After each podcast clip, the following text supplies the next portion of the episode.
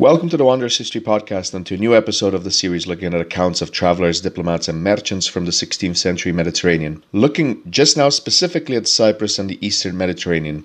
In previous episodes, we looked at accounts from before and during the Ottoman conquest of Cyprus, which occurred during the Fourth Ottoman Venetian War. For next few episodes, I'll want to look at a few accounts of individuals who went to Cyprus after 1573 in order to see how rapid the transition of power from Venetian to Ottoman control was in Cyprus and to observe if, if and how the Eastern Mediterranean kingdom recovered after what had been a brutal and destructive war. If you are new to the channel, please make sure to subscribe and hit that notification bell. It really does help the channel a lot. Let us resume.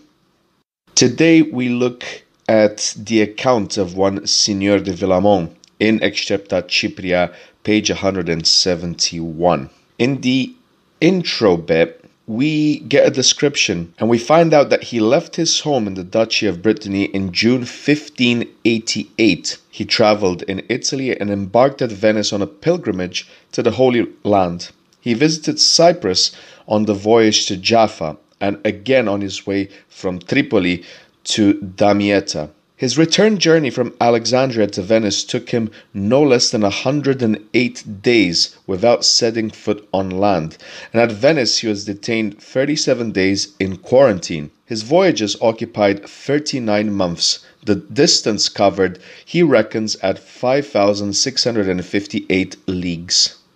In another side note, we find out that the work which these extracts are translated, was published at Paris in 1596, again at Arras in 1598, and at Rouen in 1612.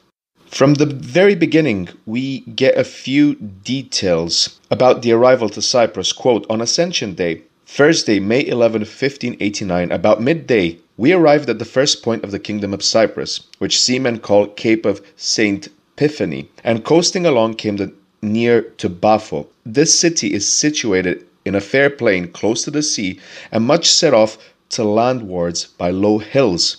But it is half ruined, so it profits little by the beauty of its site and the fruitlessness of the soil.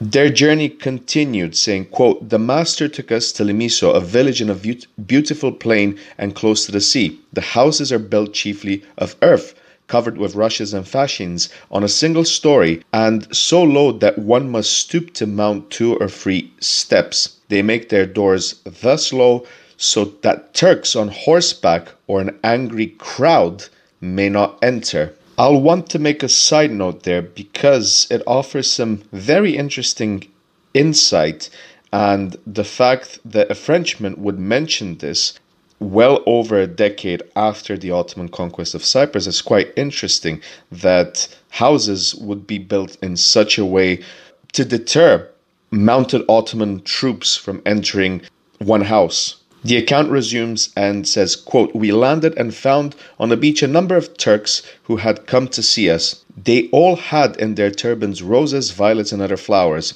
After having a good look at us, they left on horseback with their Cadi, all carrying a scimitar at their side and a long dart or javelin in their hands. Some had a bow and a quiver, with an iron mace hung at their saddle bow, and it is this array they paraded all the afternoon, managing their horses, as is their wont, with graceful dexterity. Then we walked about the village. There was nothing worthy of mark about five years since an earthquake threw down all the houses, which have been rebuilt by the Turks after the fashion of pigsties. The poor Christians are no better lodged than the Turks, or even worse. They have indeed built a little church 15 feet high, where they say the Mass of the Greek Rite I had dined with a Greek monk, a native of Cyprus, with whom I used often to talk on the ship. He spoke very good Italian and was well disposed towards me, and begged him to take me to see what was most remarkable in the island. He agreed to do so, and we hired each a donkey. The next morning early we landed, mounted our beasts, and started, attended by a janissary on horseback.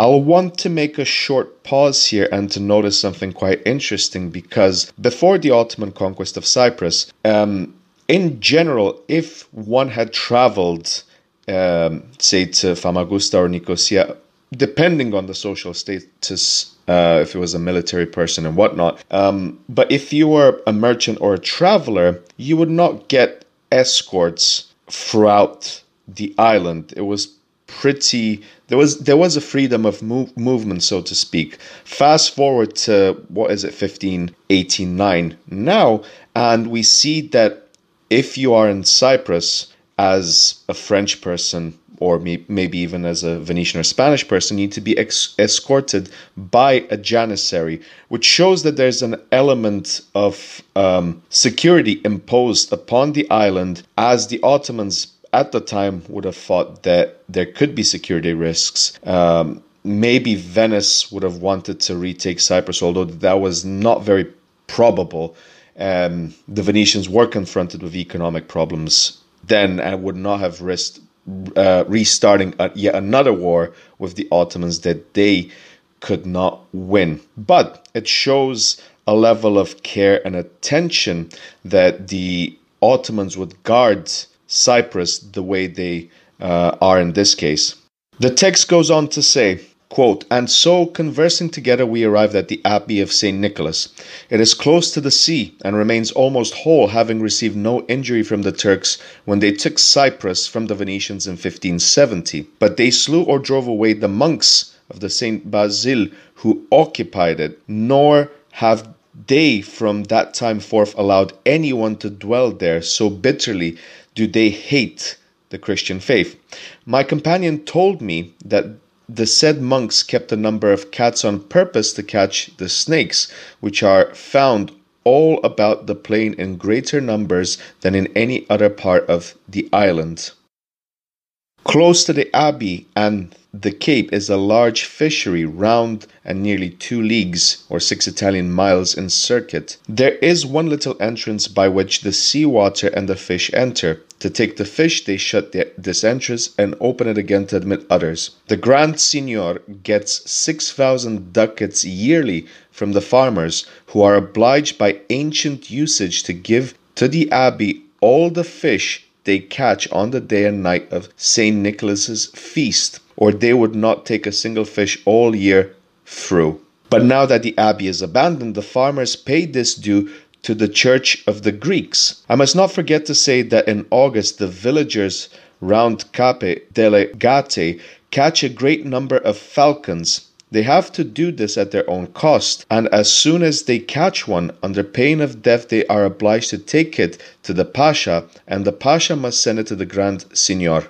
It may not be altogether out of place to say something of the order taken by the Turks for a newly conquered province. The first thing done is to write in a book the number of the inhabitants and the name and surname of each individual. This book is taken to Constantinople, where the Sultan fixes what tribute he chooses, generally two ducats a head, without counting other dues and taxes which he may impose. Children only under the age of 15 are exempt, and a rule is observed throughout the empire that though half his subjects be dead, his revenue is nowise diminishes. For the living must pay for the dead. But after the first numbering, though, the people grew to be half as many again, the revenue increases not. So, long story short, if a family has uh, any deceased members in it, uh, the remaining members of the family have to pay for them as well.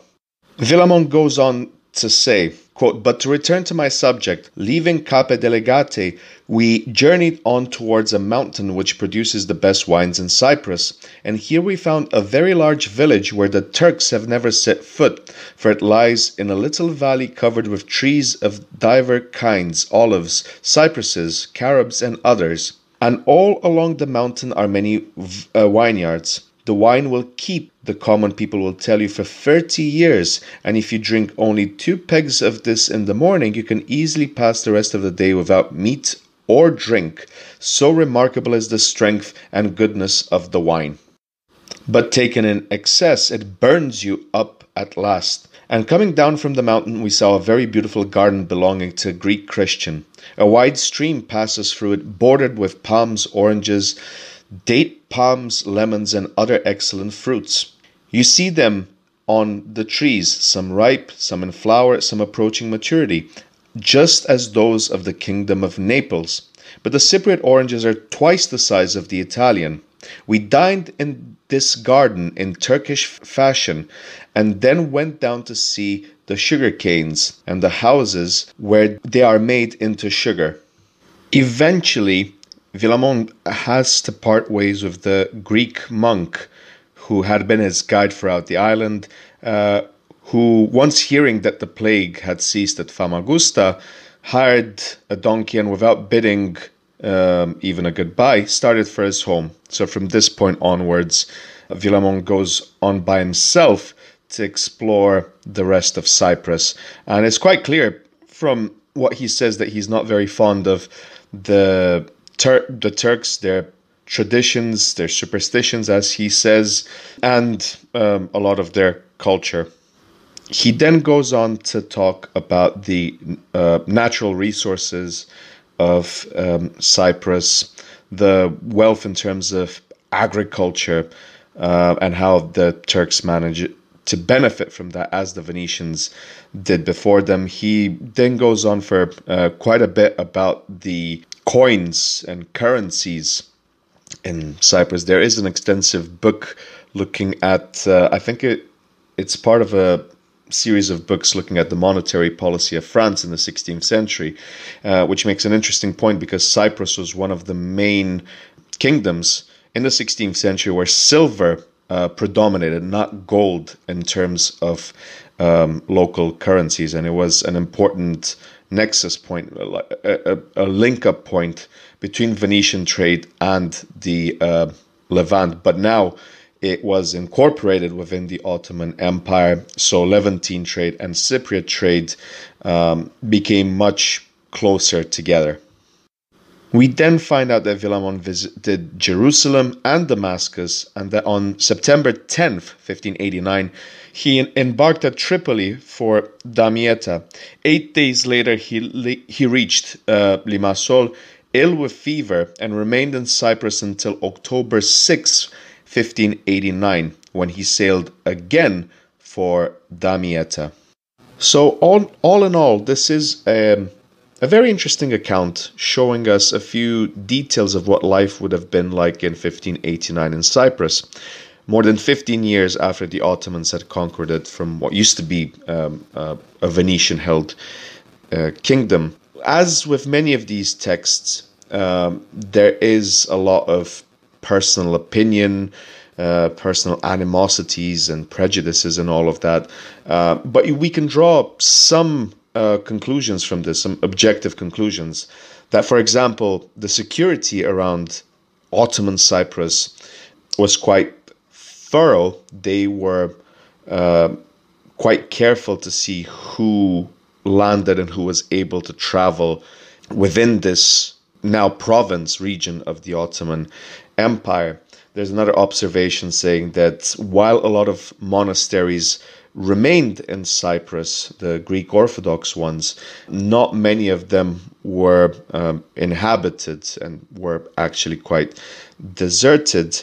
And there are there'll be um, a few observations from um, another text which I studied in the past, uh, in which, for example, it was quite interesting in Nicosia, the only soldiers who could enter the city uh, on horseback would be only Ottoman soldiers and no one else.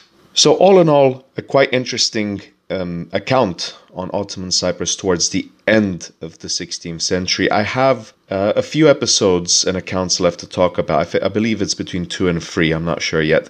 And after that, I will wrap up this series and then hopefully move on to the next project, um, which I talked about in the um, the Christmas update episode. Thanks for listening to this episode. Uh, remember to subscribe if you haven't done so already. And until the next time, all the best.